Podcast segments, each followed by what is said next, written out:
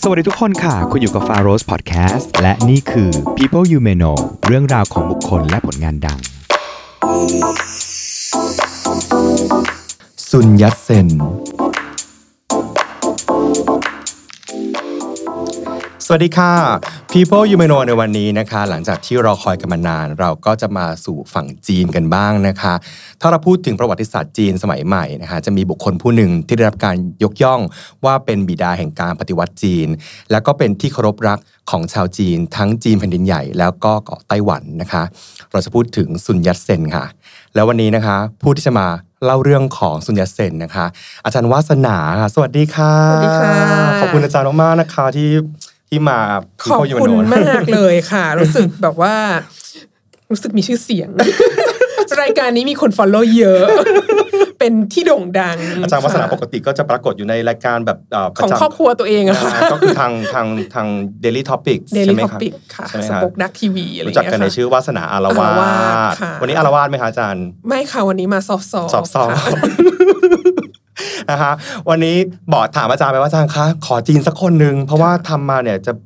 หลายตอนแล้วยังไม่มีฝั่งจีนเลยนะคะอาจารย์บอกอาจารย์บอกเอ้เอาใครดี พอพูดถึงจีนก็จะหลายชื่อแล้วอาจารย์ก็ด้านนี้โดยตรงแล้วอาจารย์ก็แบบคงหนักใจที่จะเลือกสักคนหนึ่งสุดท้ายก็ได้มาหนึ่งชื่อว่าอืมจริงๆมันมีเหมาเจ๋อตงอยู่ในลิสต์ด้วยอ่าอ่าแต่ใช่คิดว่าคนเนี้ยจะเป็นคนที่อยากพูดถึงมากกว่าค่ะนะวันนี้เพราะว่าเป็นจุดเริ่มต้นของการปฏิวัติในอ่าจีนนะฮะก็คือซุนยัตเซนค่ะค่ะจัน จะเริ่มเรื่องซุนยัตเซนยังไงดีคือต้องบอกก่อนว่า อย่างอย่างที่คุณฟาโรสบอกว่า เออมันมีคนมันมีตัวเลือกหลายคนมากในจีนว่าจะเอาใครดี แล้วจริง ๆ เราก็อาจจะรู้จักเหมามากกว่า คนอาจจะอาจจะรู้จักเหมามากกว่า หรืออะไรยังไง ถ้าจีนโบราณเลยก็อาจจะมีคนอื่นที่คนรู้จักมากกว่าอะไรเงี้ยซุนยัตเซนอาจจะเป็นคนที่ไม่ได้ไม่ได้ดังเป็นอันดับหนึ่ง แต่ว่าเเราชอบซุนยัตเซนเพราะว่านอกจากว่าเขา จะเป็นเนี่ยได้รับยกย่องให้เป็นบิดาของการปฏิวัติจีนแล้วเนี่ยเออพอเราศึกษาชีวิตเขาและงานเขาและอะไรต่างๆ ไปจริง ๆ เนี่ย เราจะรู้สึกว่าซุนยัตเซนเนี่ย มีความเป็นมนุษย์มากอะ่ะ แล้วก็อันเนี้ยเป็นสิ่งที่เรารู้สึกว่าในในประเทศเราเนี่ยไม่รู้คุณฟาโรสไปไปผูกพันอยู่กับฝรั่งเศสนานอาจจะอาจจะมีความเห็นที่ไม่เหมือนกันนะฮะแต่ว่าเรารู้สึกว่าในประเทศเราเนี่ย คนจะชอบรู้สึกว่าแบบ โอ้โห ผู้นำทางการเมือง ผู้นำปฏิการปฏิวัติอะไรต่าง ๆ นี่มันต้องเป็นอะไรที่แบบ โอ้โห สูงส่งเหนือมนุษย์เป็นมหาบุรุษเป็นอะไรเงี้ยเอ่อแล้วก็ก็จะชอบมีความรู้สึกว่าแบบคนธรรมดาทั่วไปทำอะไรไม่ได้หรอกไม่เราเราเราเป็นแค่คนธรรมดาเราเป็นแค่อะไรเงี้ย แต่ว่าถ้าถ้าดูประวัติของซุนยัตเซนน่ะเราจะรู้สึกว่าเขาเป็นเขาเป็นอะไรที่แบบเขาเป็นคนธรรมดามากอะแล้วเขาก็แบบมีรักโลก โกรธหลงมีความไม่ได้เรื่องอะไรเยอะแยะมากมายอะแต่ว่าเขาก็เขาก็มีความตั้งใจที่อยากจะเห็นความเปลี่ยนแปลงอะไรบางอย่าง แล้วเขาก็เขาก็ตั้งใจทำไปแล้วเขาก็มีผิดมีพลาดมีพังมีอะไรเยอะแยะมากอ่าแต่ว่าเขาก็สามารถทำอะไรที่มันที่มันเป็นชิ้นเป็นอันขึ้นมา แล้วก็เปลี่ยนแปลงประเทศจีนได้อย่างเยอะมากในความเป็นคนธรรมดาของเขา แล้วเราก็รู้สึกว่า เออ มันก็น่าจะเป็นเรื่องที่ ถ้าคนที่ศึกษาเรื่องสุญญเซนก็จะก็ก็น่าจะ ได้รับแรงบันดาลใจอะไรดี ๆ แล้วอีกอย่างที่สำคัญเราก็มีความรู้สึกว่า เออหนึ่งความเป็นจริงคือคนที่เปลี่ยนแปลงโลกใบนี้อะมันคือคนธรรมดา เพราะเราทุกคนก็เป็นคนธรรมดาใช่ไหมดังนั้นเราทุกคนก็มีความสามารถที่จะเปลี่ยนแปลงโลกใบนี้ได้ถ้าอยากทำและสองก็คือไอ้ความรู้สึกที่บางทีเราจะรู้สึกว่าคนที่เปลี่ยนแปลงโลกใบนี้อะมันต้องเป็นมหาบุรุษเนี่ย มันก็มาจากการที่เวลาที่รัฐเนี่ยหยิบเอาตัวบุคคลทางประวัติศาสตร์มา แล้วก็มาสร้างให้เป็นฮีโร่อะก็จะสร้างอะไรเยอะแยะมากมายแล้วจะไม่พูดถึงความไม่ได้เรื่องของเขาอะไรเงี้ยมเพราะมนุษย์ก็ยังมีความอ่ามีมีทุกด้าน ใช่ แล้วก็เลยทำให้เราแบบ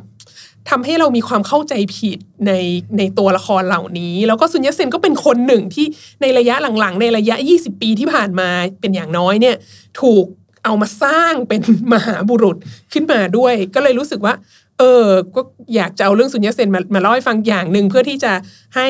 คุณผู้ฟังอาจจะเกิด inspiration มีแรงบันดาลใจว่าคนธรรมดาก็สามารถทำเรื่องยิ่งใหญ่ได้ และสองก็คือโอ้เวลาที่เรารับฟังเอ่อประวัติศาสตร์กระแสหลักเนี่ยฮะเอ่อเราก็จะได้บางทีลองตั้งคำถามว่า เอ๊ะ เขาเขาแบบเขามหาบุรุษเขาอัจฉริยภาพอะไรขนาดนั้นจริง ๆ หรือเปล่า หรือว่านี่เป็นเนราทีฟของรัฐอะไรเงี้ยอยากเล่าถึงมุมที่มีความเป็นมนุษย์ของเขาใช่มีความใช่ล้มลุกคลุกคลานค่ะของชีวิตคนหนึ่งคนค่ะวันนี้น่าจะสนุกอยู่นะใช่เราจะเริ่มเรื่องของชีวิตเขายังไงดีคะคือเขาเป็นใครมาจากไหนแต่แรกลยนะคะเขาเป็นลูกครอบครัวชาวนาอยู่ที่หมู่บ้านเล็กๆ ที่อยู่นอกเมืองกวางโจวนะคะอยู่ในมณฑลกวางตุ้ง แล้วก็เอ่อ ครอบครัวก็ยากจนมาก แล้วก็คนที่เกิดในช่วงปลายศตวรรษที่ 19 ที่ประเทศจีนที่อยู่ตรงแถวแถวแถวที่เขาอยู่เนี่ย ก็คือจะมีปัญหาเรื่องขาดแคลนที่ดินทำกิน แล้วก็เศรษฐกิจแย่มาก ไม่สามารถหาเงินจุนเจือครอบครัวได้ดังนั้นอาชีพยอดนิยมของคนที่อยู่ในพื้นที่นี้ก็คือส่ง ลูกชายไปทำงานในต่างประเทศ ในดินแดนพ้นทะเลเอ่อพื้นที่นี้มณฑลกวางกวางตุ้งเนี่ยคือส่งคนออกไปดินแดนพ้นทะเลเยอะมาก แล้วก็บ้านซุนยัตเซนก็เช่นเช่นเดียวกัน มีลูกชายสามคน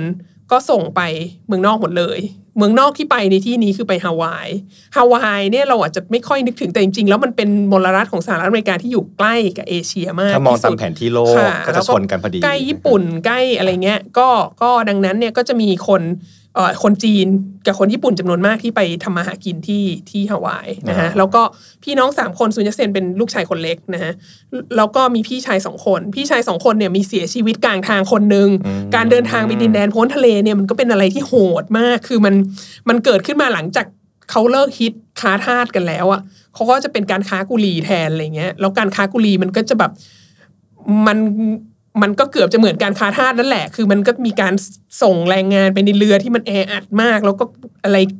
อาหารการกินอะไรก็ไม่ค่อยดีสุขลักษณะอะไรก็ไม่ค่อยดีแล้วไปถึงก็ต้องใช้แรงงานหนักมากดังนั้นเนี่ยมันก็มีคนที่เสียชีวิตระหว่างางการาเดินทางอะไรพวกนี้เยอะทีนี้พี่ชายคนหนึ่งที่รอดชีวิตไปได้ก็ไปตั้งสร้างเนื้อสร้างตัวอยู่ที่ฮาวายได้ แล้วก็เปิดร้านโชว์หวย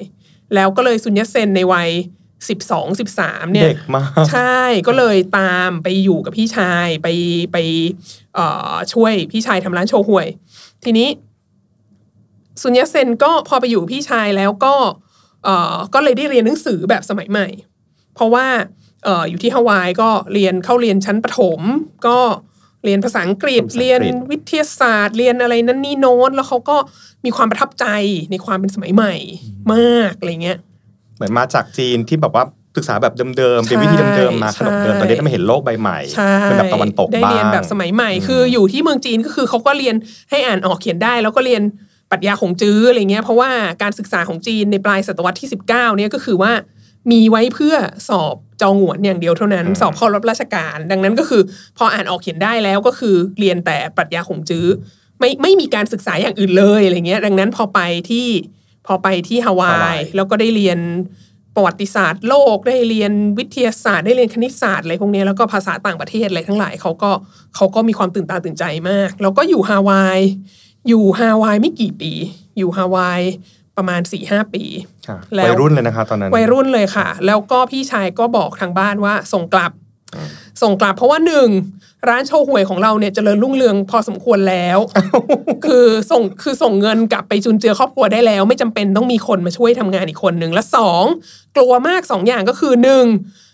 เด็กชายนายซุนยัตเซนเนี่ยจะเข้ารีดเป็นคริสต์เพราะว่าโรงเรียนที่ไปเรียนเนี่ยเป็นโรงเรียนคริสต์แล้วก็เขาก็รู้สึกว่านี้ไม่ถูกต้อง เพราะว่าคนจีนเขาก็แบบไหว้บูชาบรรพชนอะไรอย่างนี้ใช่ไหมเขาก็รู้สึกว่า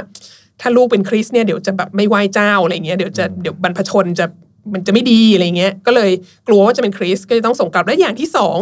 หนักกว่านั้นอีกก็คือมันมีสมาคมลับของจีนอยู่ที่ฮาวายนะฮะสมาคมลับเนี่ย บ้านที่บ้านเราเรียกอังยี่อะอังยี่อ่าคืออังยี่อะจริง ๆ แล้วอะมันเป็นคือบ้านเราใช้คำว่าอังยี่จริงๆแล้วอังยี่มันเป็นชื่อของสมาคมลับชนิดหนึ่งค่ะจริง ๆ แล้วมันมีสมาคมลับชื่ออื่นเยอะแยะมากมาย ถ้า คุณผู้ชมเคยดูหนังจีนค่ะมันจะมีสิ่งที่เรียกว่าพักฟ้าดินเนี่ยค่ะเออพักฟ้าดินเนี่ยมันมีจริง ๆ ก็คือสิ่งที่เกิดขึ้นคือช่วงเอ่อศตวรรษที่ 18 19อะไรเงี้ย พอพอมันมีจำนวนประชากรเพิ่มขึ้นเยอะมาก ขาดแคลนที่ดินทำกินมีความยากจนอะไรเงี้ยมันก็จะเกิดการที่ว่าเอ่อ คนจีนจะต้องมีการย้ายถิ่น เพื่อหาที่ดินทำกิน เพื่อเพื่อหาเพื่อทำมาหากินเนี่ยแล้วก็ส่งเงินกลับมาจุนเจือครอบครัวทีนี้ พอย้ายถิ่นคนที่จะทำหน้าที่ย้ายถิ่นก็จะต้องเป็นเเป็นผู้ชายใช่ไหมฮะแล้วก็ย้ายไปก็ไม่รู้ว่าจะเป็นตายร้ายดียังไง ก็ไม่ไม่ได้เอาครอบครัวไปด้วย พวกนี้ก็จะไปคนเดียวโดดๆอะไรเงี้ยแล้วอืมอารยธรรมจีนเนี่ยมันให้ความสำคัญกับระบบครอบครัวมาก ดังนั้นถ้าอยู่ดีๆ คุณย้ายไปต่างแดนอะไรต่างๆ แล้วคุณไม่ได้เอาครอบครัวปไม่มีครอบครัวแล้วคุณไม่มีเครือข่ายครอบครัวที่จะสนับสนุนหางานให้ทำดูแลโน่นนี้นั่นอะไรเงี้ยมันคนจีนก็ไม่สามารถฟังก์ชันได้ มันก็เลยเกิดการสาบานเป็นพี่น้องกันโดยสมาคมตรงนี้ใช่เกิดการใช่ไหมคะทีแรกเป็นการเป็นพี่น้องร่วมสาบานกันก่อน แล้วก็ทีนี้เออเราก็ใช้คำสาบานจากสามก๊ก ใช่ไหมสามก๊กมันจะมีอันหนึ่งที่เล่าปีกวนอูเตียวหุยสาบานเป็นพี่น้องกันในสวนดอกท้ออะไรเงี้ยเขาก็เอาไอ้คำสาบานนั้นน่ะมาสาบานกรีดเลือดสาบานกันมีพิธีกรรมอะไรของเขาใช่ไหมแล้วทีแรกก็อาจจะสาบานกันแบบสามคนห้าคนสิบคนอะไรเงี้ย ทีนี้พอมันสาบานไปเยอะขึ้นเรื่อยๆ อะไรเงี้ยมีพี่ยี่สิบสองน้องเจ็ดสิบสี่อะไรเงี้ยคือมันแบบ มันเยอะมากแล้วเขาก็เลย เขาก็เลยสถาปนาขึ้นเป็นสมาคมลับ แล้วก็จะมีสมาคมลับต่างๆ เรียกชื่อต่างๆกันไปเอ่อแล้วพวกเนี้ยมันก็จะมีอยู่เยอะเฟื่องฟูมากในทางตอนใต้ของจีนที่เป็นพื้นที่ที่มีคนย้ายถิ่นไปไปทำมาหากินเยอะค่ะแล้วก็ในดินแดนจีนพ้นทะเล ก็จะมีสมาคมพวกนี้ทีนี้เอ่อก็อย่างที่บ้านเรา พอพูดว่าอังยี่เนี่ยอ้างยี่ค่ะมันพรบมันก็ชื่ออังยี่และซ่องโจรใช่ไหมคือจริง ๆ แล้วอะไอสมาคมลับพวกนี้มันไม่ได้จำเป็นต้องเป็นโจรเสมอไปหรอก แต่มันก็มีแนวโน้มว่าแบบมาอยู่ด้วยกันรวมกันเยอะๆ แล้วก็เป็นพี่น้องร่วมสาบานกัน แล้วก็เลยลักลอบ ไปทำธุรกิจผิดกฎหมายอะไรต่างๆ บางทีก็เกี่ยวข้องกับการขนของเถื่อนบางทีก็ค้ายาบางทีก็คือ ไม่ใช่ทุกสมาคมลับ และทุกกลุ่มที่มันทำอย่างนี้นะ แต่ว่าเออมันก็มีหลาย ๆ กลุ่มที่ทำแล้วมีชื่อเสียงขึ้นมาในทำนองนี้อะไรเงี้ยก็เลยแบบ คนจีนพ้นทะเลจำนวนมากก็จะมีความรู้สึกว่า ลูกหลานฉันได้รับการเลี้ยงดูเป็นอย่างดี ไม่ควรจะให้ไปเข้าสมาคมลับอะไรพวกนี้ทีนี้ก็เลยพี่ชายซุนยตเซนเนี่ยก็เลยกลัวว่าซุนยตเซนจะไปเข้าสมาคมลับก็เลยส่งกลับไปที่เอ่อ มณฑลกวางตุ้งค่ะหารู้ไม่ว่าซุนยตเซนได้ทำทั้งสองอย่างที่พี่ชายไม่ต้องการให้ทำแล้ว คือหนึ่งเข้ารีดเป็นคริสต์ไปแล้ว และสองก็เข้าเป็นสมาชิกของสมาคมลับ สมาคมลับที่ฮาวายที่ซุนยตเซนเข้าร่วมก็คือก็คือพักฟ้าดินนี่แหละทีนตี้คุยเนี่ยเขาเรียกอะไรนะเอ่อ Heaven and Earth Society อะไรเงี้ยสุนยเซนก็กลับไปที่หมู่บ้านเล็ก ๆ ของเขาในมณฑลกวางตุ้งแล้วเขาก็แบบโอ้โห กลับมาแล้วก็แบบ หมู่บ้านของฉันช่างล้าหลังเหลือเกิน ไม่ modern เลยไม่พอใจอย่างยิ่ง เราต้องการเราต้อง modernize เราต้องทำหมู่บ้านของเราให้เป็นสมัยใหม่ ไปสวมแว่นใหม่มาแล้วเรียใช่บร้อยแล้วก็ก็เลยมีความ มีความแบบเกะกะระรานน่ะก็คือทำยังไงดีที่จะแบบให้หมู่บ้านเป็นสมัยใหม่ เราก็ไปฉี่รดศาลเจ้าดีกว่าอะไรเงี้ยเออคือแบบไปทำไปไป พ่นสีไปทำไปทำลายแบบ ความเชื่อที่ตัวเองมองว่างมงายอะไรต่างๆนานาอะไรแล้วเงี้ยคนในหมู่บ้านไม่ก็นี่แหละค่ะ ก็จะโดนกระทืบตายหลายครั้งมากค่ะอ่าพ่อแม่ก็เลยบอกว่าเออโอเคนะอยากสมัยใหม่นะอยากสมัยใหม่มากใช่ไหมไปฮ่องกงเลยค่ะ เพราะว่าให้อยู่ที่หมู่บ้านเดิมไม่ได้แล้วค่ะ เพราะว่าจะโดนกระทืบตายค่ะ ก็เลย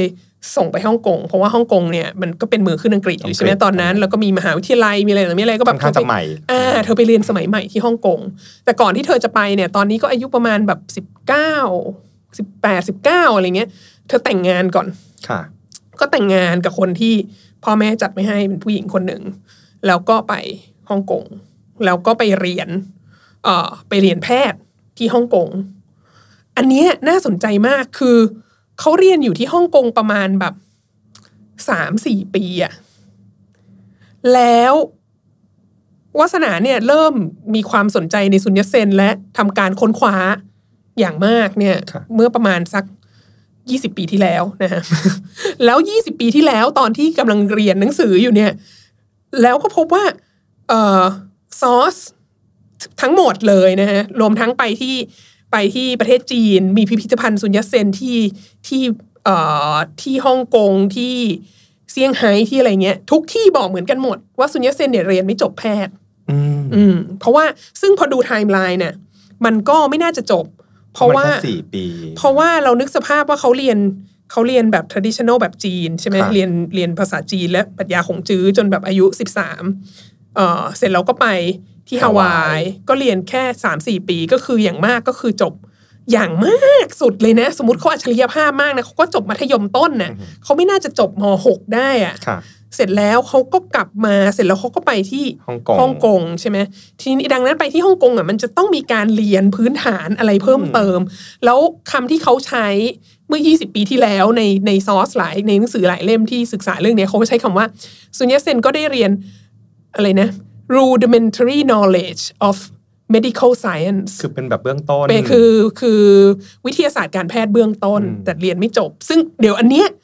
มันจะเปลี่ยนไปนะ ทุกวันนี้ถ้าคุณไป Google หรือวิกิพีเดียเนี่ยโอ้โหซุนยัตเซนเป็นคนที่จบแบบว่า แพทยศาสตร์มหาวิทยาลัยฮ่องกงเป็นคนแรกอะไรเงี้ยอืม นั่นเป็นผลเปล่าครับว่าทำไมเวลาเราเห็นข้อมูลของซุนยัตเซนจะเห็นว่าด็อกเตอร์ซุนยัตเซน ใช่ใช่อ่าเอ่อแล้วก็อันอันนี้ก็ว่าเขาไม่ได้ เพราะว่ามหาวิทยาลัยฮ่องกงเนี่ยในเวลาต่อมาก็ได้สถาปนาคณะแพทยศาสตร์ขึ้นจากวิทยาลัยแพทยศาสตร์อันนั้นที่ซุนยัตเซนไปเรียนนี่แหละ แล้วก็ในใน ปลายศตวรรษที่ 20 หลังจากที่ซุนยัตเซนตายไปนานมากแล้วเนี่ยก็มีการประสาทปริญญาแพทยศาสตร์บัณฑิตให้กับซุนยัตเซนย้อนหลังครับดังนั้นถามว่าซุนยัตเซนเนี่ยจบแพทย์หรือเปล่าจบก็จบ แต่ว่าจบหลังจากที่ตายไปแล้วอะไรเงี้ยเออก็อันนี้อันนี้ก็เป็นอีกอีกส่วนหนึ่งของแบบมิสเรื่องสุญญเซนนะว่านะฮะว่าเป็นหมอนะคือครับจริง ๆ แล้วอะซุนยัตเซนไม่มีใบประกอบโรคศิลป์ในพื้นที่ไหนเลยอะคือไม่สามารถเป็นหมอได้ในฮ่องกงและในจีนในมาเก๊าในอะไรก็ก็ไม่มีนะฮะแต่ว่าแบบ ทุกคนก็เรียกหมอซุนยัตเซนใช่ไหมอันนี้เป็นข้อแรกแล้วที่แบบ myth ที่ทำให้เราเก๋มาก หนูไม่เคยรู้เรื่องนี้ใช่เลยใช่เพราะเคยเห็นด็อกเตอร์นำหน้าก็สงสัยว่าไอ้ด็อกเตอร์อ่าด็อกเตอร์ทุกคนปริญญาเอกหรือเปล่าหรือด็อกเตอร์อะไรคือด็อกเตอร์ที่เป็นด็อกเตอร์หมอหมอไหมใช่ แล้วมันแล้วอันเนี้ยน่าสนใจเพราะว่าช่วงเนี้ยช่วงต้นศตวรรษที่ 20เนี่ยช่วงศตวรรษที่ 20เนี่ยมันจะมีความรู้สึกว่าหมอเนี่ยเป็นอาชีพของนักปฏิวัติอ่าทำไมอะคะอาจารย์ เออ เพราะว่า เพราะว่าอย่างเงี้ยแบบซุนยัตเซนก็เป็นหมอใช่ไหมแล้วก็ไม่รู้ เชก็เป็นเชก็เรียนหมอเชเหมือนกันเกวาราก็หมออ่าใช่ แล้วเหก็มือนเรียนหมออยู่แต่ว่าแบบใช่ออกมาซะก่อน แล้วก็กบฏรอสอร้อยสามสิบของบ้านเราอะ ก็นำโดยใครหมอเหลงสีจันทร์ใช่ไหมแล้วก็มีความคือมีความได้รับอิทธิพลจากแนวคิดซุนยัตเซนแล้วก็เลยมีคนคิดว่า ผู้นำก็ต้องให้เป็นแบบนายทหารเสนารักษ์ต้องต้องแบบต้องเป็นทหารที่เป็นหมออะอืมถึงจะนำการปฏิวัติได้อะคือครับมันเหมือนมันมีแบบมันมีความเชื่อแบบมันมีความข้เชื่อว่าต้องเป็นหมอถึงจะนำการปฏิวัติได้ anyway ซุนยัตเซนก็ไปเรียนแพทย์ใช่ไหมที่ฮ่องกงแล้วก็ในระหว่างนั้นก็กลับไปกลับมาด้วยนะ เอ่อกลับไปกลับมากับที่บ้าน แล้วก็สามารถมีลูกชายมาได้หนึ่งคนครับจากภรรยาคนนั้นที่แต่งก่อนที่จะไปอ่าเสร็จแล้วปีพันแปดร้อยเก้าสิบสี่ก็เกิดสิ่งที่เรียกว่าสงครามจีนญี่ปุ่นครั้งแรก คือญี่ปุ่นเนี่ยกำลังต้องการจะเข้ามายึดคาบสมุทรเกาหลี เป็นอาณานิคม ทีนี้เกาหลีเนี่ยอาณาจักรโชซอนเนี่ยเขาก็ซีกันมากกับ กับจีนกับราชวงศ์ชิง แล้วเขาก็ถือเป็นแบบบ้านพี่เมืองน้องอะไรเงี้ยเอ่อแล้วพอมีปัญหาอะไรก็จะให้กองทัพราชวงศ์ชิงเนี่ยมาช่วย ญี่ปุ่นก็เลยคิดว่าถ้าญี่ปุ่นอยากจะยึดเกาหลีอะญี่ปุ่นต้องเอาจีนออกไปก่อน ต้องบังคับให้จีนเนี่ยถอนอิทธิพลอจาอกกจากสมการนี้ใช่ก็เลยเกิดสงครามจีนญี่ปุ่นเขาเรียกสงครามจีนญี่ปุ่นครั้งแรกนะฮะปีพันเก้าร้อยแปดสิบสี่หนึ่งหนึ่งแปดเก้าสี่หนึ่งแปดเก้าสี่ใช่เอ่อ แล้วก็มันก็เป็นสงครามที่พิสูจน์อะไรมากเลยนะ เพราะว่าจีนราชวงศ์ชิงเนี่ยก็พยายามจะ modernize ตัวเองมาหลายปีมากแล้วแล้วก็มีการแบบอู่ต่อเรือสมัยใหม่โน่นนี้นั้นอะไรเงี้ยแล้วก็ญี่ปุ่นก็ modernize ตัวเองมาเยอะ แล้วก็ดังนั้นสงครามอันนี้มันก็จะเป็นสงครามที่แบบที่ที่จะพิสูจน์กันว่าใครเป็นมหาอำนาจแห่งเอเชียที่แท้จริงนะญี่ปุ่นก็รู้สึกว่าญี่ปุ่นแข็งแกร่งกว่า แต่จีนก็เป็นมหาอำนาจมายาวนานอะไรเงี้ย ซุนยัตเซนก็เลยซุนยัตเซนของเราก็เลยคิดว่า ถึงเวลาแล้วที่ฉันจะต้องไปช่วยชาติอืมซุนยัตเซนก็เลยเอ่อเดินทางจากฮ่องกงเนี่ยขึ้นไปที่ปักกิ่ง เพื่อไปสมัครงานกับคุณนางชื่อหลี่หงจางค่ะหลี่หงจางเนี่ย เขาเป็นขุนนางที่มีอิทธิพลสูงสุดในราชสำนักชิงสมัยนั้นนะฮะแล้วก็เป็นคนที่เอ่อเป็นบิดาแห่งเออกองทัพจีนสมัยใหม่ กองทัพเรือสมัยใหม่ เป็นแบบสนับสนุนเทคโนโลยีการต่อเรือโน่นนี่นั้นอะไรเงี้ยถ้าเทียบสถานะของเขากับการเมืองปัจจุบันให้ให้พอเข้าใจได้เนี่ยหลี่หงจางเนี่ยเป็นแบบเหมือนนายกรัฐมนตรีอะอืมเบอร์นั้นเลยเบอร์นั้นเลย แล้วซุนยัตเซนเนี่ยคือคนเรานะมันเป็นคนธรรมดาก็จริงนะ แต่มันต้องแบบคำว่าคิดการใหญ่อะคิดการใหญ่แล้วไม่รู้ที่ต่ำที่สูงเนี่ยคือซุนยัตเซนเลยนะซุนยัตเซนก็ขึ้นไปถึงแล้วก็เขียนจดหมายแนะนำตัวยาวเหยียดมากพุ่งมาก เออ ส่งไปให้เหลียงจางเหลียงจางแล้วก็บอกว่า เออกับผมเนี่ยนะ ได้เห็นโลกมามาก ได้ ไปเรียนอยู่ที่ฮาวาย แล้วก็ได้กลับมาเรียนแพทย์ที่ฮ่องกง แล้วก็แบบมีความรู้เรื่องโลกสมัยใหม่อะไรต่างๆนานาเยอะแยะมากมาย แล้วก็คิดว่าต้องการที่จะมาช่วยหลี่หงจางเนี่ยในการ modernize ประจีเทนศเพราะว่าเรากำลังจะต้องไปรบกับญี่ปุ่นญี่ปุ่น เออ แล้วก็เนี่ยดังนั้นน่ะประเทศต้องต้องการการ modernize แล้วก็ต้องการซุนยัตเซนในการช่วย modernize มั่น พอสมควร มันมันมันมาก อยู่ดีๆเป็นใครก็ไม่รู้คืออันเนี้ยแบบไม่มีหัวนอนปลายเท้าอย่างแท้จริงอยู่ดีๆก็ส่งจดหมายไปหาท่านนายกอะไรเงี้ยหลี่หงจางว่าไงคะหลี่หงจางหนึ่งเราไม่แน่ใจว่าหลี่หงจางได้อ่านจดหมายนี้หรือเปล่าแต่ว่าประเด็นก็คือไม่ว่าเขาจะได้อ่านหรือไม่ก็ตามเนี่ยเขาก็ดูใช่ไหมเหมือนเหมือนก็ต้องดูในซูเม่เวลาสมัครงานเนี่ยเขาก็ดูเขาก็แบบไหนเอ่อมีการศึกษาแบบจีนนะอายุสิบสามคือแบบไอสิ่งที่เรียนที่เมืองจีนก่อนที่จะไปฮาวายเนี่ย ก็ไม่พอที่จะสอบจองงวนด้วยซ้ำไป ก็ไม่ถือว่าเป็นคนมีการศึกษาในในในอืมไม่ของนับจีนในแบบไม่นับจีนเออเออ เสร็จแล้วก็ไปฮาวาย แล้วก็เรียนอยู่สี่ปีอืมก็ไม่จบมัธยมนะ เสร็จแล้วก็กลับมาแล้วก็ไปเรียนแพทย์ที่ฮ่องกงแล้วก็ไม่จบนะดูขึ้นขึ้นกลางๆไปหมดเอเลยอแล้วก็จะมาสมัครงาน แล้วคนนี้คือนายกรัฐมนตรีซึ่งแบบว่า เขาอะมีทุนส่งคนจีนไปเรียน ปริญญาตรีโทเอกที่อเมริกาที่ยุโรปเขาก็หรือถ้าเขาจะเอาคนจากระบบการศึกษาจีนเขาก็เอาคนที่สอบจองหวนได้ที่หนึ่งโน้นนี้นั้นอะไรเงี้ยมาได้ใช้งานได้ตลอดเวลาแล้วอยู่ดีๆมีตาเนี่ยส่งมาแบบเนี่ยต้องการจะช่วย เอ่อ modernize ประเทศจีนให้อะไรเป็นเงี้ยใครอะเป็นใครเออใช่ ก็เลยก็เลยเบสิคลี่อีจดหมายอันนั้นก็ก็ถูกทิ้งทงลงถังขยะไป ไม่ได้ครับไม่ได้รับการเรียกไปสัมภาษณ์หรืออะไรเงี้ยซุนยัตเซนก็โกรธมาก โกรธ โกรธเลย ก็เลย ก็เลยเปลี่ยนแนวทาง ตั้งแต่ปีหนึ่งแปดเก้าสี่เป็นต้นมาซุนยัตเซนก็เลย ย้ายมาเป็นนักปฏิวัติ ก็คือในเมื่อจะขอไปเข้าร่วมไปช่วย ใช่ คือฉันอยากจะเป็นขุนนางของราชวงศ์ชิงแล้วเขาไม่เรียกฉันไปสัมภาษณ์เนี่ย อืม ฉันก็ล้มราชวงศ์ชิงเลยดีกว่า นั่นคือจุดเริ่มต้นใช่แล้วนั่นคือจุดจุดเริ่มต้นจะล้มราชไม่วงศ์ พอใจจากการส่งเรซูเม่ ใช่ ส่งเรซูเม่ไปสมัครงานไม่ได้ ล้มเลย ดิฉันก็แบบว่าเวลาสอนหนังสือก็แบบเออคุณคิดดูดิเหมือนคนแบบ จะสอบเอนทานอยากเข้าจุฬาอืมแล้วเอ็นไม่ติดเราก็เลยเผามหาลัยอะไรเงี้ย มันก็เป็นความคิดที่แบบ เบียวนิดนึงเนอะเออเขาเรียกเบียวเนาะเบี้ยวเบียวเนอะเออ ก็ ก็เลยไปเป็นนักปฏิวัติเลยค่ะแล้วก็เนี่ยเราต้องล้มราชวงศ์ชิง เพราะว่าราชวงศ์ชิงเนี่ยมันขวางทางเจริญมันไม่ต้องการจะ modernize แล้วก็ดังนั้นเราต้องล้มราชวงศ์อะไรอย่างงี้ใช่ไหมและในแง่ของความเป็นจริงเนี่ยบ้านเมืองชุดนั้นเนี่ยยุคที่เป็นราชวงศ์ชิงปกครองเนี่ยอืมมันเป็นยังไงฮะโดยทั่วไปคือระสำระสายหรือว่าแบบคืออ่อนกำลังยังไงไหมฮะระส่ำมาสักพักหนึ่งแล้วค่ะ จริง ๆ แล้วระส่ำตั้งแต่ช่วงกลางศตวรรษที่ 19 แล้วแพ้สงครามฝิ่นมาสองครั้ง แล้วก็ต้อง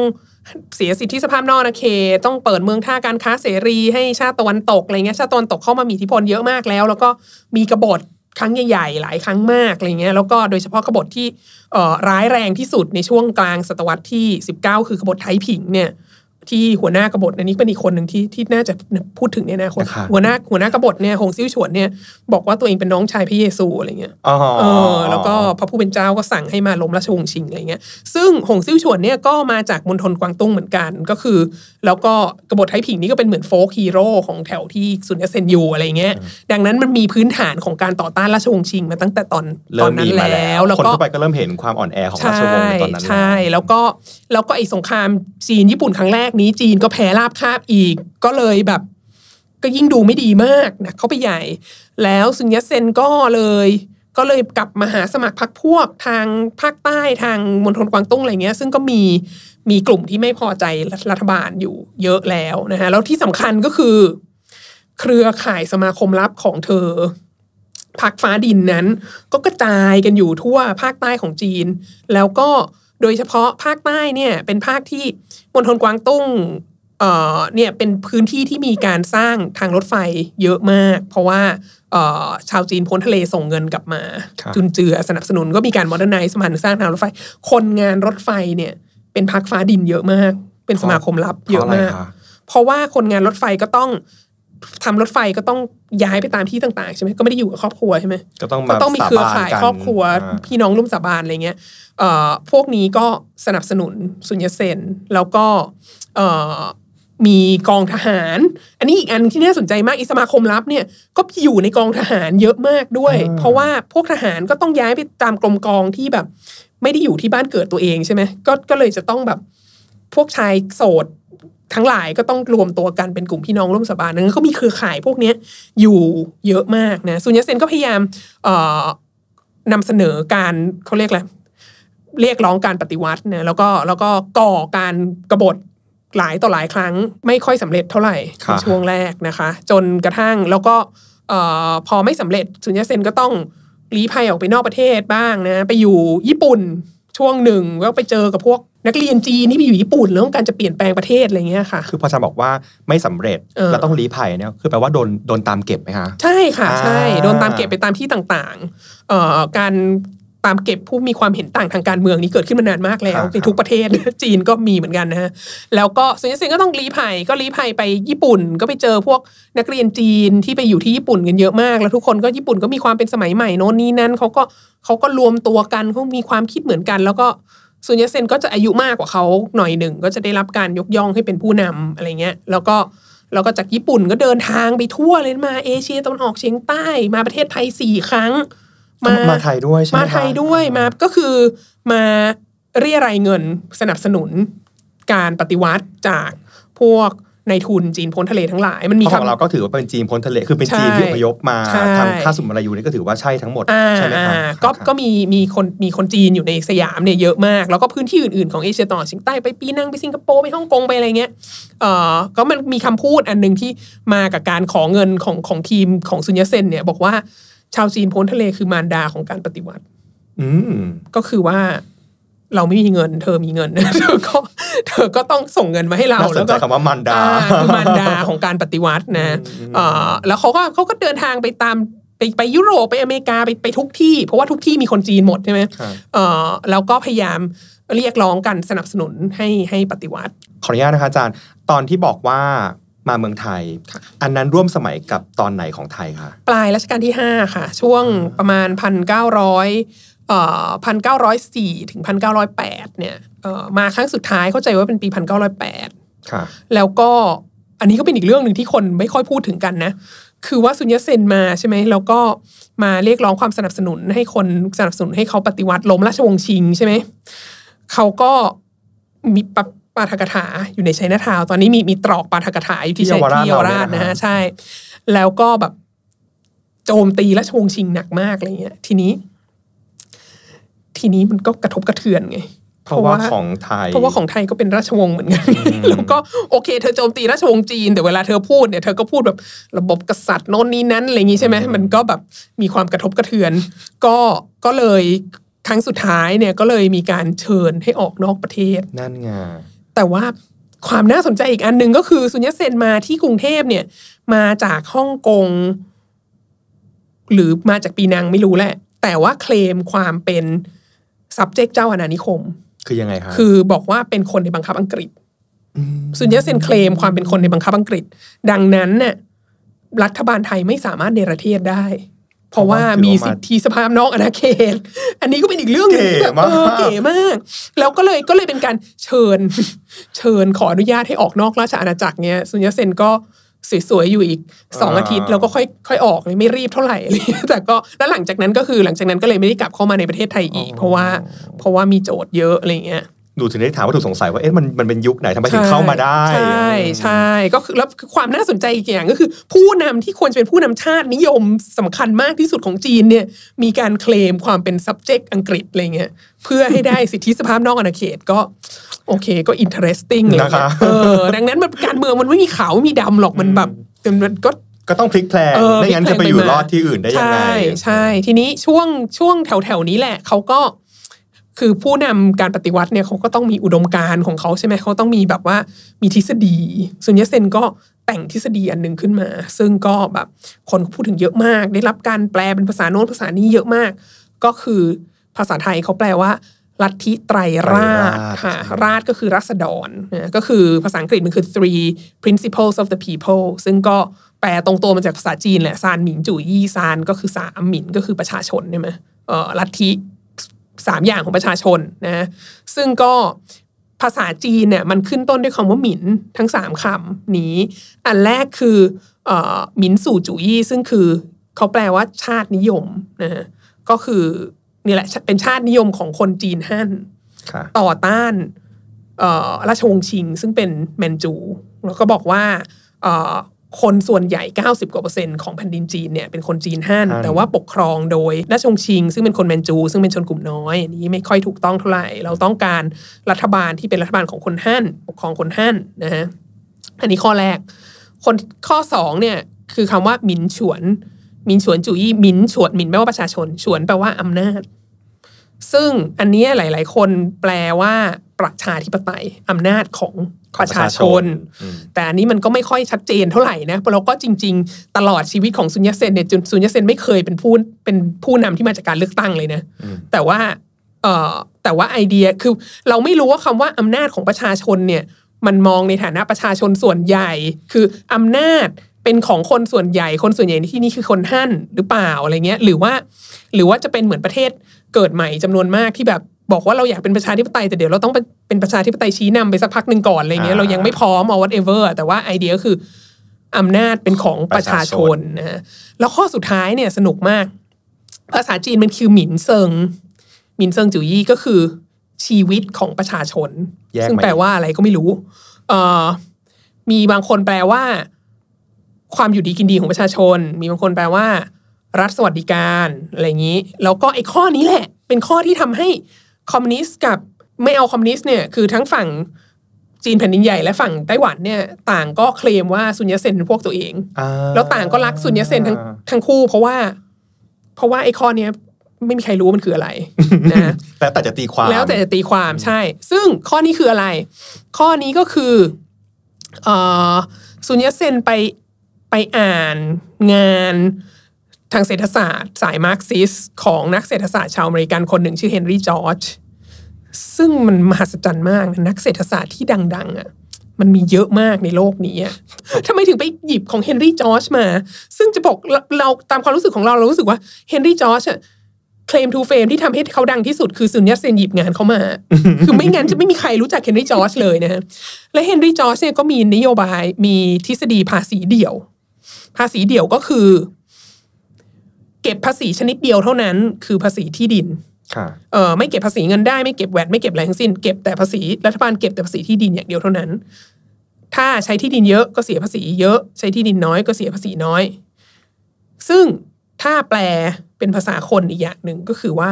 ให้ที่ดินทั้งหมดเนี่ยเป็นสมบัติของรัฐบาล และให้ประชาชนเน่ะเช่าเช่าที่ดินเอาเออจ่ายค่าเช่าที่ดินให้รัฐบาล เพราะว่า เพราะว่าที่ดินเนี่ยมันเป็นเอ่อ ปัจจัยการผลิตที่สำคัญที่สุดใช่ไหมฮะซึ่งอันเนี้ยคอมมิวนิสต์ก็จะบอกว่า สิ่งนี้คือการปฏิรูปที่ดินสิ่งนี้คือคอมมิวนิสต์ชัดๆ แต่ว่าเวลาซุนยัตเซนไปขอเงินจากพวกนายทุนโพ้นทะเลทั้งหลายเนี่ยซุนยัตเซนก็จะบอกว่าโอ้ไม่ได้เป็นคอมมิวนิสต์หรอกเพราะว่าเรายังมีกรรมสิทธิ์ส่วนบุคคลอยู่นะ เรายังมีตลาดเราเชื่อในในระบบตลาดและอะไรต่างๆ แต่ว่าเราจัดการแค่ที่ดินอย่างเดียวเท่านั้นอะไรเงี้ยมันก็เลยแบบฝ่ายทุนนิยมก็บอกว่าเขาเขาไม่เป็นคอมมิวนิสต์อะไรเงี้ย มันก็เลยเกิดคำถามว่าเขาเป็นคอมมิวนิสต์หรือเปล่าอใช่ มันก็เลยเป็นความไม่ชัดเจน แต่ว่าสิ่งเนี้ยก็เลยแบบเอาไปตีความแล้วก็คุยกับทุกคนได้หมดเลยอะไรเงี้ย ก็ก็ซุนยัตเซนก็เริ่มเป็นที่รู้จักมากยิ่งขึ้นนะฮะจนกระทั่งวันที่ 10 ตุลาคมพันเก้าร้อยสิบเอ็ดนะฮะก็เกิดการปฏิวัติขึ้นมา ซึ่งต่อมาเขาจะเรียกการปฏิวัติจีน นะฮะแล้วก็วันที่เขาสิเรียบกอะไรชินไทยอะไรสินไห้สินไห้สินไห้สินไห้ค่ะคือเอ่อแล้ววันที่ 10 ตุลาคม ณ ปัจจุบันนี้ก็ยังเป็นวันชาติของสาธารณรัฐจีนหรือไต้หวันอยู่เขาก็เอาวันปฏิวัติอันเนี้ยทีนี้ความนะแล้ววันการปฏิวัติอันนี้มันก็จะนำไปสู่การล่มสลายของราชวงศ์ชิง แล้วทุกคนก็บอกว่าซุนยัตเซนเป็นผู้นำการปฏิวัติอันนี้ใช่ไหมอืมค่ะทีนี้ตอนที่เขาปฏิวัติกันน่ะซุนยัตเซนน่ะอยู่ที่โคโลราโดอยู่อเมปริระกาเทศสหรัฐอเมริกา ซุนยัตเซนก็กำลังจะขึ้นรถไฟ แล้วก็ซื้อหนังสือพิมพ์ที่สนามที่สถานีรถไฟอ่าน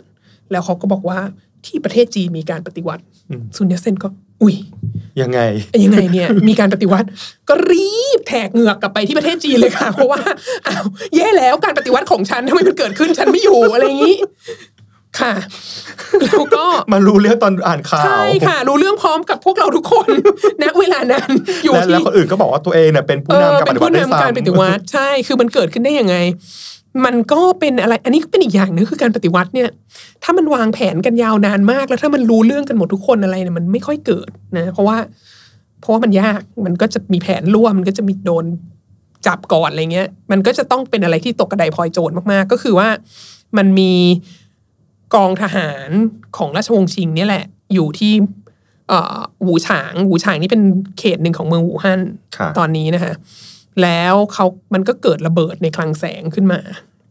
เอ่อทีเนี้ยปัญเป็หานอุบัติเหตุหรือเป็ว่านเป็น ไม่คือจนบัดนี้ก็ยังไม่รู้ว่าเป็นอุบัติเหตุหรือเปล่า แต่ว่าก็มีหลายทฤษฎีมาก แต่ว่าประเด็นก็คือว่าพวกทหารที่อยู่ในกองทหารอันเนี้ย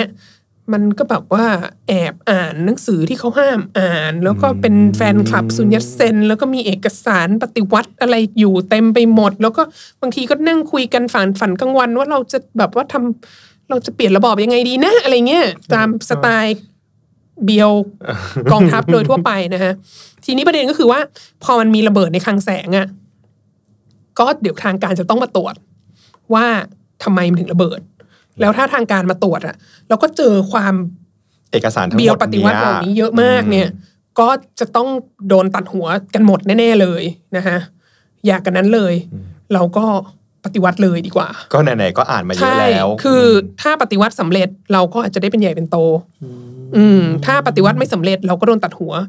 แต่ถ้าเราไม่ปฏิวัติเราก็โดนตัดหัวแน่ๆก็มีทางเลือกเดียวที่น่าจะเป็นไปได้ที่สุด ใช่ ก็เลยปฏิวัติ แล้วทีนี้ เอ่อมันก็มี มันก็มีเครือข่ายของคนที่แบบว่า ที่สนับสนุนซุนยัตเซนอยู่แล้ว ต้องการการปฏิวัติอยู่แล้ว พอทหารกลุ่มเนี้ยเริ่มขึ้นมาไอ้แรงงานรถไฟก็มันเริ่มไอ้ชาวบ้านสมาคมรับ อะไรโน่นนี้นั้นทีนี้ทางที่มันมีใต้การเนี่จุยดจุดไฟกันมาหึ่มๆแล้ว ใช่ใช่ทางใต้เนี่ยก็เลยแบบโอ้โหกระจายเป็นไฟลามทุ่งอย่างรวดเร็วมากซุนยัตเซนก็รีบกลับมา พอกลับมาถึงก็ทุกคนก็บอกว่า อ๋อเออเออเออเนี่ยแก่สุด แล้วก็ โอเค เป็นแรงบันดาลใจให้เราและอะไรต่างๆ ดังนั้นก็เขาตอกเวทีรอแล้วอ่าให้กลับมาซุนขึ้นยัเวตเซนทีเลเป็นยผู้นำนะฮะก็คือก็คือแล้วก็ผู้ใหญ่กว่าคนอื่นนะมันจะมีกลุ่มปฏิวัติเล็ก ๆ ที่แบบว่าตบตีกันเป็นปกติอะไรเงี้ยแล้วก็ครับซุนยัตเซนก็เป็นเหมือนเป็นผู้ใหญ่ที่ทุกคนเคารพร่วมกันอะไรเงี้ยก็เลยได้เป็นคนที่ไปเจรจากับทางปักกิ่งค่ะตอนทีมตอนที่ตอนที่กลับมานั้นที่แบบอายุประมาณเท่าไหร่ละคะตอนที่กลับมาอายุน่าจะ สี่สิบกว่าอ่าห้าสิบอะไรเงี้ยค่ะก็เลยบอก40ว่าหลบเลยมองว่าเป็นแบบเนี้ยคนเนี้ยใช่คือเป็นผู้ใหญ่ค่ะในขณะที่นักปฏิวัติหลาย ๆ คนตอนนั้นก็คือยี่สิบกว่าอะไรเงี้ยเข้าใจได้อ่าทีนี้ก็เลยพอกลับมาซุนยัตเซนก็เลยไปเจรจากับทางปักกิ่ง แล้วปัญหาก็คือว่า คือการปฏิวัติแบบเนี้ยที่มันแบบเกิดขึ้นแบบตกกระไดพลอยโจรน่ะมันก็ สามารถยืดพื้นที่ทางใต้ได้เยอะแหละ เพราะว่ามันมีแฟนคลับอยู่เยอะใช่ไหม แต่ว่ามันไม่มีทางที่จะยึดประเทศได้ทั้งประเทศ เพราะมันใหญ่มาก เพราะมันใหญ่มากแล้วก็มันไม่มีกองทัพที่แบบมากพอที่มีมันไม่มีกองกองกำลังที่มีการฝึกมีการอะไรออกกันไนซ์มากพอใช่ไหมฮะก็เลยซุนยัตเซนก็เลยไปเจรจากับนายพล ที่แบบมีอำนาจมากที่สุดในในราชสำนักชิง แล้วก็นายพลคนนี้ชื่อหยวนซื่อไข ก็เป็นอีกชื่อที่เป็นที่ที่เด็ดเลยในเรื่องนี้ใช่นะคะใช่หยวนซื่อไขก็บอกว่า โอเค ก็เดี๋ยวจะแปรพัก แล้วเดี๋ยวจะไปเจรจาบอกให้ฮ่องเต้เนี่ยสละราชสมบัติอืมแต่ว่าเดี๋ยวพอตั้งสาธารณรัฐขึ้นมาแล้วอะก็ต้องให้หยวนซื่อไขเป็นประธานาธิบดี นั่นคือเงื่อนไข อ่านั่นคือเงื่อนไขก็เลย ก็โอเค เอ่อหยวนซื่อไขก็ไปเจรจากับฮ่องเต้แล้วก็ฮ่องเต้ก็ฮ่องเต้ซึ่งตอนนั้นอายุสามขวบ ก็สละราชสมบัติในเวลาต่อมาคือนะฮะปุยบุยอ่าใช่ปุยแล้วก็ซุนยัตเซนก็เลยสามารถประกาศสถาปนาสาธารณรัฐจีนขึ้นมาได้ในวันที่หนึ่งมกราคมพันเก้าร้อยสิบสองนะฮะก็แล้วก็เป็นประธานาธิบดีชั่วคราวไปอีกสักสามเดือนครับแล้วก็หลังจากนั้นก็ยกตำแหน่งให้กับ หยวนเดี๋ยวซื่อซื้อไขขายตามสัญญาเอาไว้ใช่ทีนี้หยวนซื่อไขเนี่ยมีเบื้องหน้าเบื้องหลังนะคะ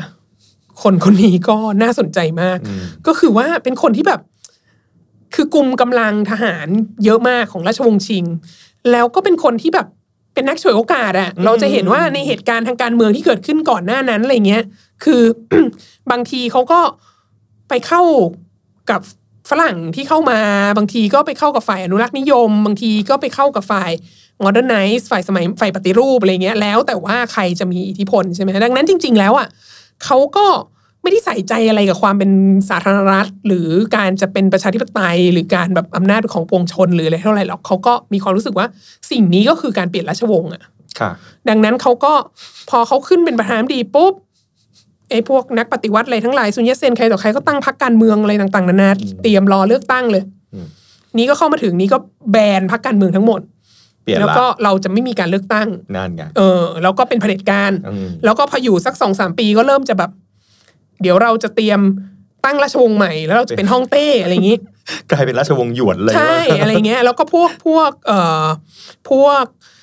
นักปฏิวัติอะไรทั้งหลายรวมทั้งซุนยัตเซนด้วยก็ต้องหนีออกนอกประเทศไป เพราะว่า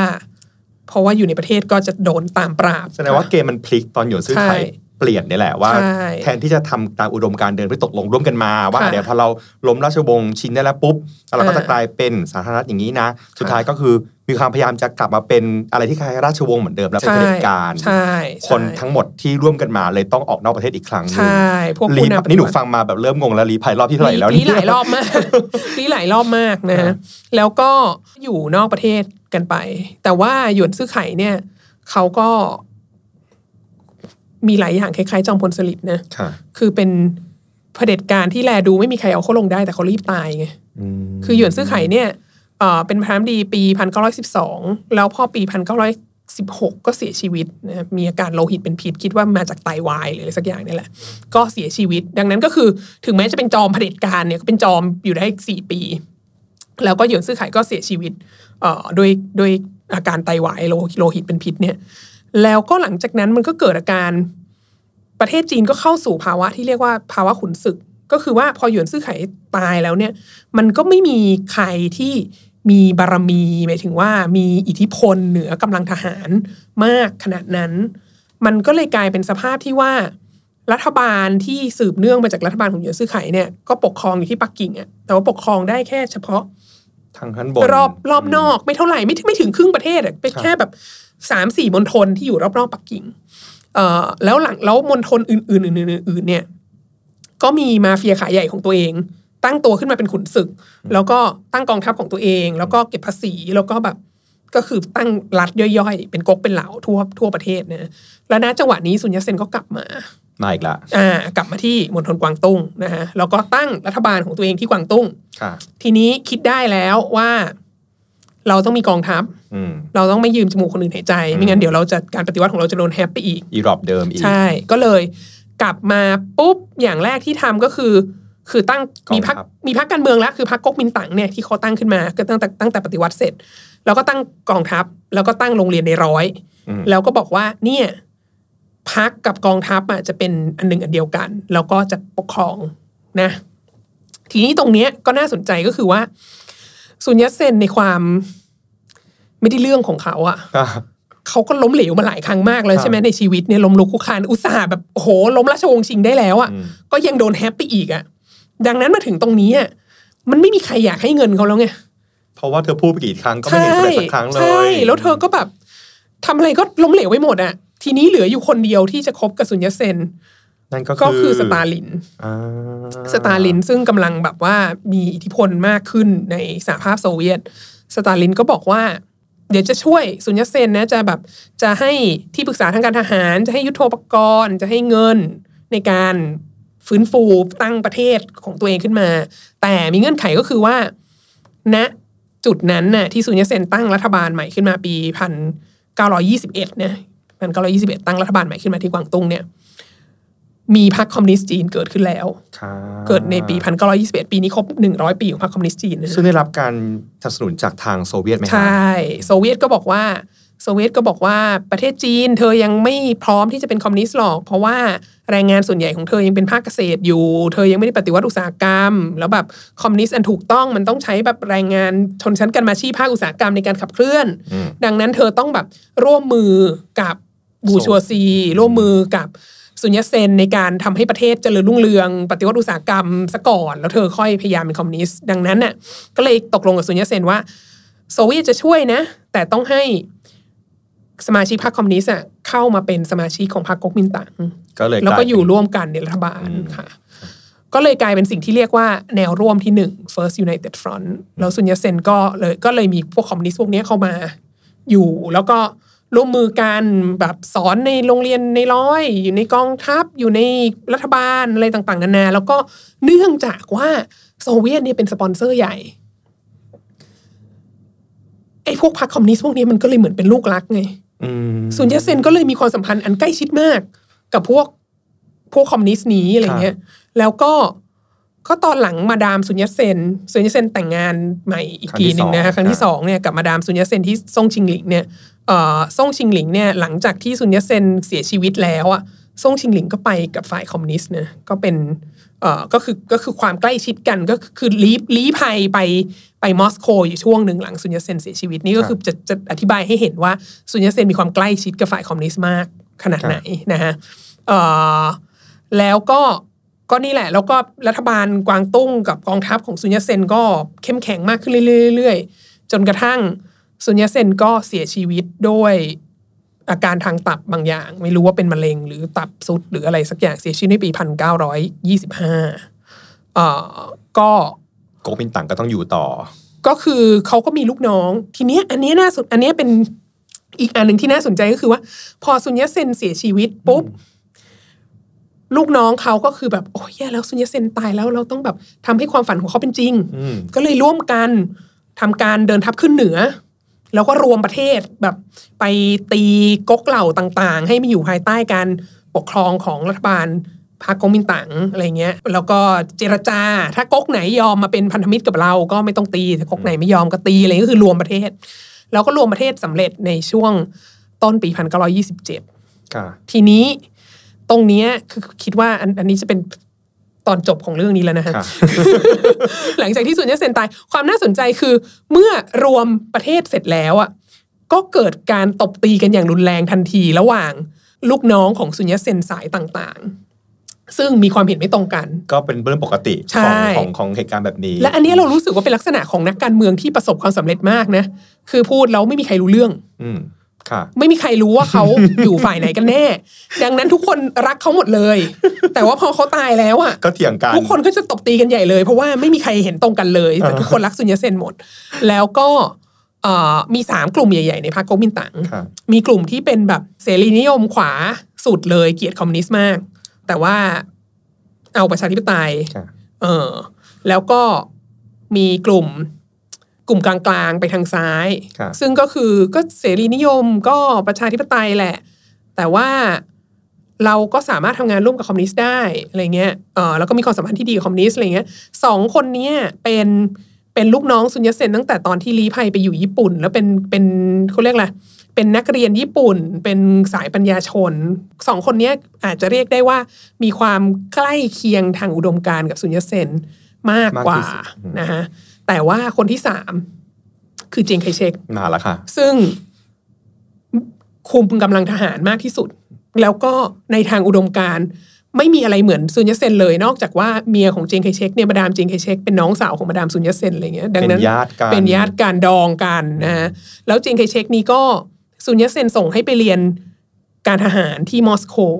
แล้วเวลาคุณส่งคนไปเรียนที่มอสโกในช่วงนั้นเนี่ยก็มีสองอย่างคือหนึ่งถ้าเขากลับมาเขาไม่เป็นคอมมิวนิสต์เขาก็จะเกลียดคอมมิวนิสต์มากเจงไคเชกนี่ก็เป็นอย่างหลัง แล้วก็มีสามมีสามทีมแข่งกัน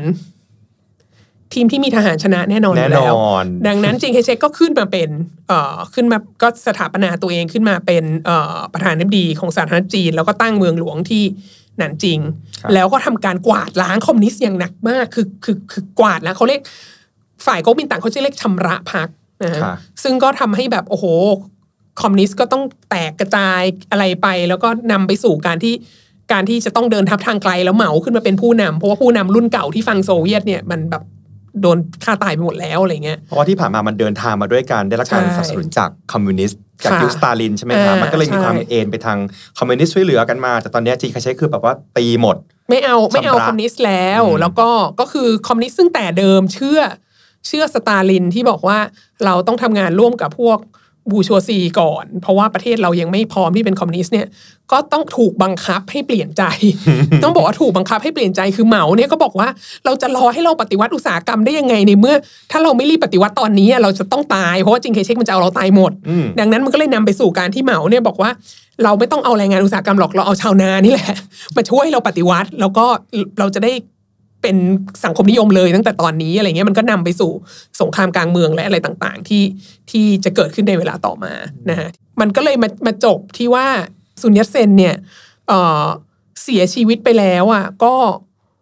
ก็ก็ไม่ค่อยมีใครเข้าใจอย่างชัดเจนว่าว่าสรุปเขาคิดยังไงเขาคิดยังไงกันแน่ แล้วก็เลยทำให้เขาก็เป็นตัวละครที่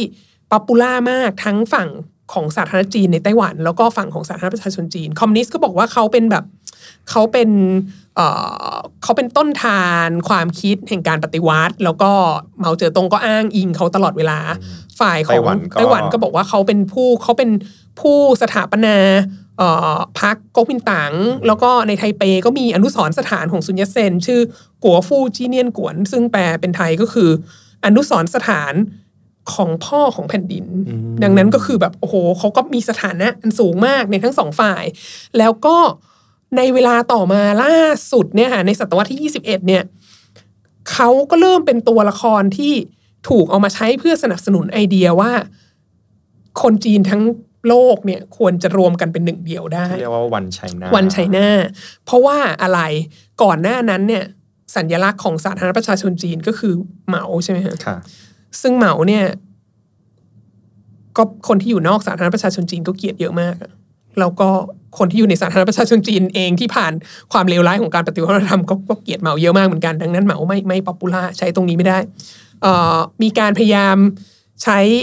แล้วก็มีการพยายามใช้ตัวละครอื่นๆใช่ไหมล่าสุดมีมีมีการใช้ขงจื้อใช่ไหมสถาบันขงจื้ออะไรเงี้ยแบบว่า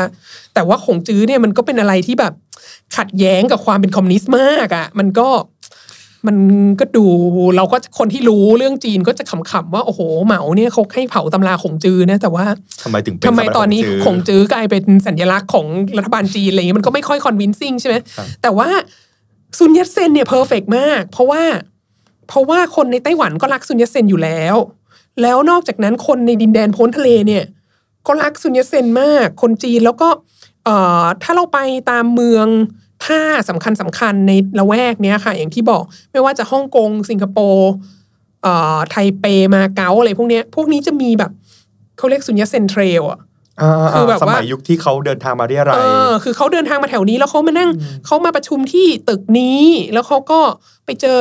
ไปปาทกถาที่ตรอกนี้ แล้วเขาก็มาพักอยู่ตรงนี้แล้วอะไรเงี้ยแล้วแบบเครือข่ายของเขามีใครบ้างอะไรเงี้ยมันก็จะมีนาราทีฟของแบบ สุนยัตเซนที่มันที่มันเป็นพระเอกในดวงใจของชาวจีนพ้นทะเลด้วย ดังนั้นก็คือ ถ้าเผื่อว่าสามารถ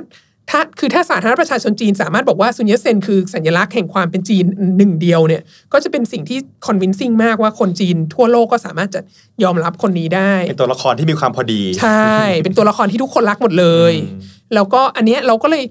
เราก็รู้สึกมันน่าสนใจมากว่าในช่วงสิบกว่าปีที่ผ่านมา มันมีการ คือเราจะต้องไปเยี่ยมเอ่อ Google สุญญตเซนเรื่อยๆนะคะ ปีหนึ่งหลาย ๆ ครั้ง แล้วเราจะเห็นว่ามันมีการต่อเติมชีวิตสุญญตเซนเนี่ยเยอะมากอย่างที่บอก 20 ปีที่แล้วทุกคนมีความเห็นตรงกันว่าเขาเรียนไม่จบแพทย์ และเขาไม่เคยมีใบประกอบโรคศิลป์อะไรเลยทั้งสิ้นปัจจุบันนี้แต่ว่าตอนเนี้ยโอ้โหเขาจบแพทย์ที่มหาลัยฮ่องกงในวงเล็บบอกว่า ไอ้คณะแพทยศาสตร์มหาลัยฮ่องกงมันตั้งหลังจากที่เขาตายไปแล้วนะแล้วก็แล้วเขาก็แบบมีความรู้สอบนั้นสอบนี้อะไรเงี้ยคือมีการสร้างความอลังการงานสร้างของซุนยัตเซนขึ้นมาเยอะมากอะเพราะว่า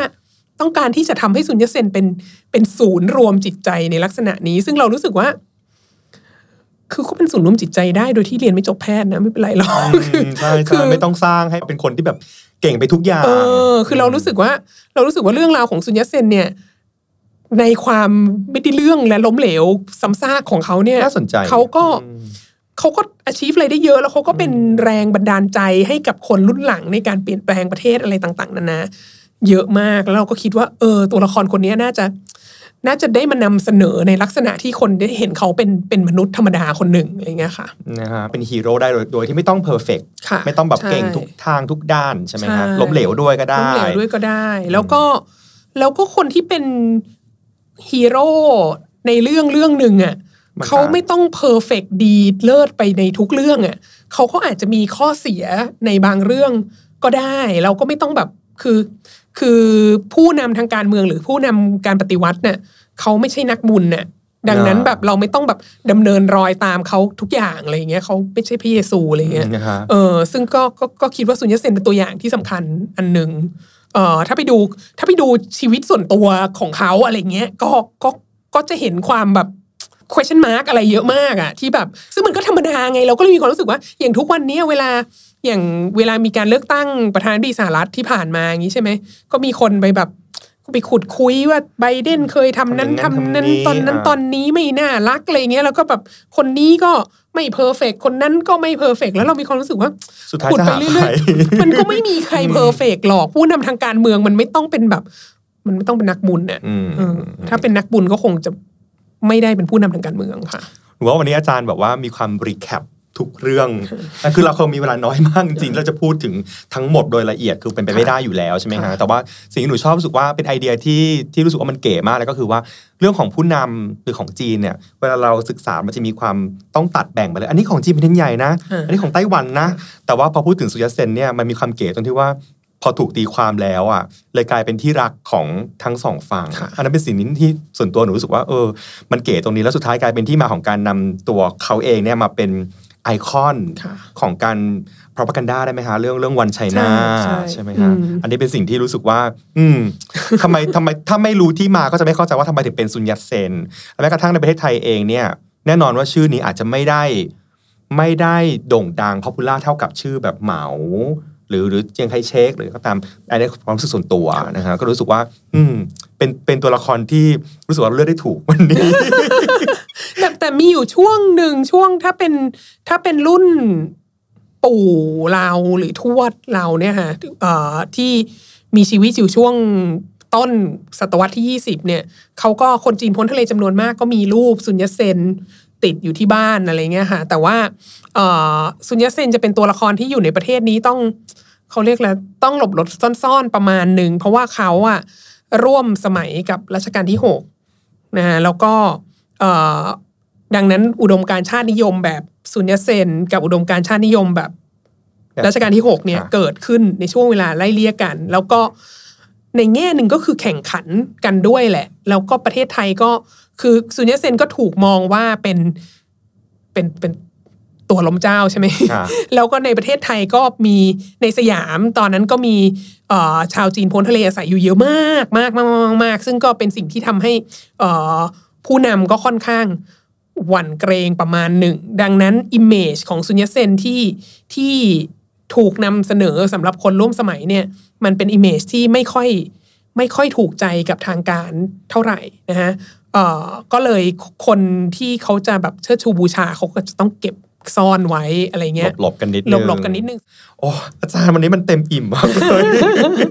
ขอบคุณมากนะคะขอบคุณอาจารย์วัฒนามากๆสนุกนะคะค่ะสนุกนะคะสนุกค่ะแบบว่า น่าจะมีโอกาสได้เชิญอาจารย์อีกแน่นอนขอบคุณค่ะเป็นซุนยัตเซนในเวอร์ชันแบบเนี่ยภายในหนึ่งชั่วโมงที่บอกว่าเรา brief กันเต็มที่แล้วนะคะค่ะถ้ามีส่วนไหนที่แบบเราไม่ได้พูดถึง หรือไม่ได้ลงรายละเอียดก็สามารถจะไปศึกษาหากันต่อได้ค่ะนะคะวันนี้เราก็คุยกันแบบไม่มีสคริปต์เลย แล้วก็ถ้ามีตรงไหนที่พูดแบบพูดเลขอะไรผิดพลาดไปเนี่ยก็ขออภัยไว้ล่วงหน้าก่อนเลยนะคะค่ะเป็นมีเป็นเป็นไปได้ว่าเราจะพูดอะไรผิดนิดหน่อยก็อาจจะเข้ามาแชร์กันได้นะคะค่ะยินดีเสมอนะคะค่ะแล้วก็ขอบคุณทุกคนที่ติดตามด้วยนะคะสำหรับใครที่ฟังอยู่ทาง Spotify หรือว่าทาง Apple Podcast นะคะเข้ามาทักทายได้ทางคอมเมนต์ใน YouTube แล้วก็ใครดูอยู่ใครมาเจอครั้งแรกก็ฝากกด subscribe ให้กับ f a r o s Channel ด้วยนะคะสำหรับ People You May Know ในคราวหน้าจะเป็นเรื่องของใครต้องติดตามนะคะวันนี้ลาไปก่อนนะคะ สวัสดีค่ะ สวัสดีค่ะ People you may know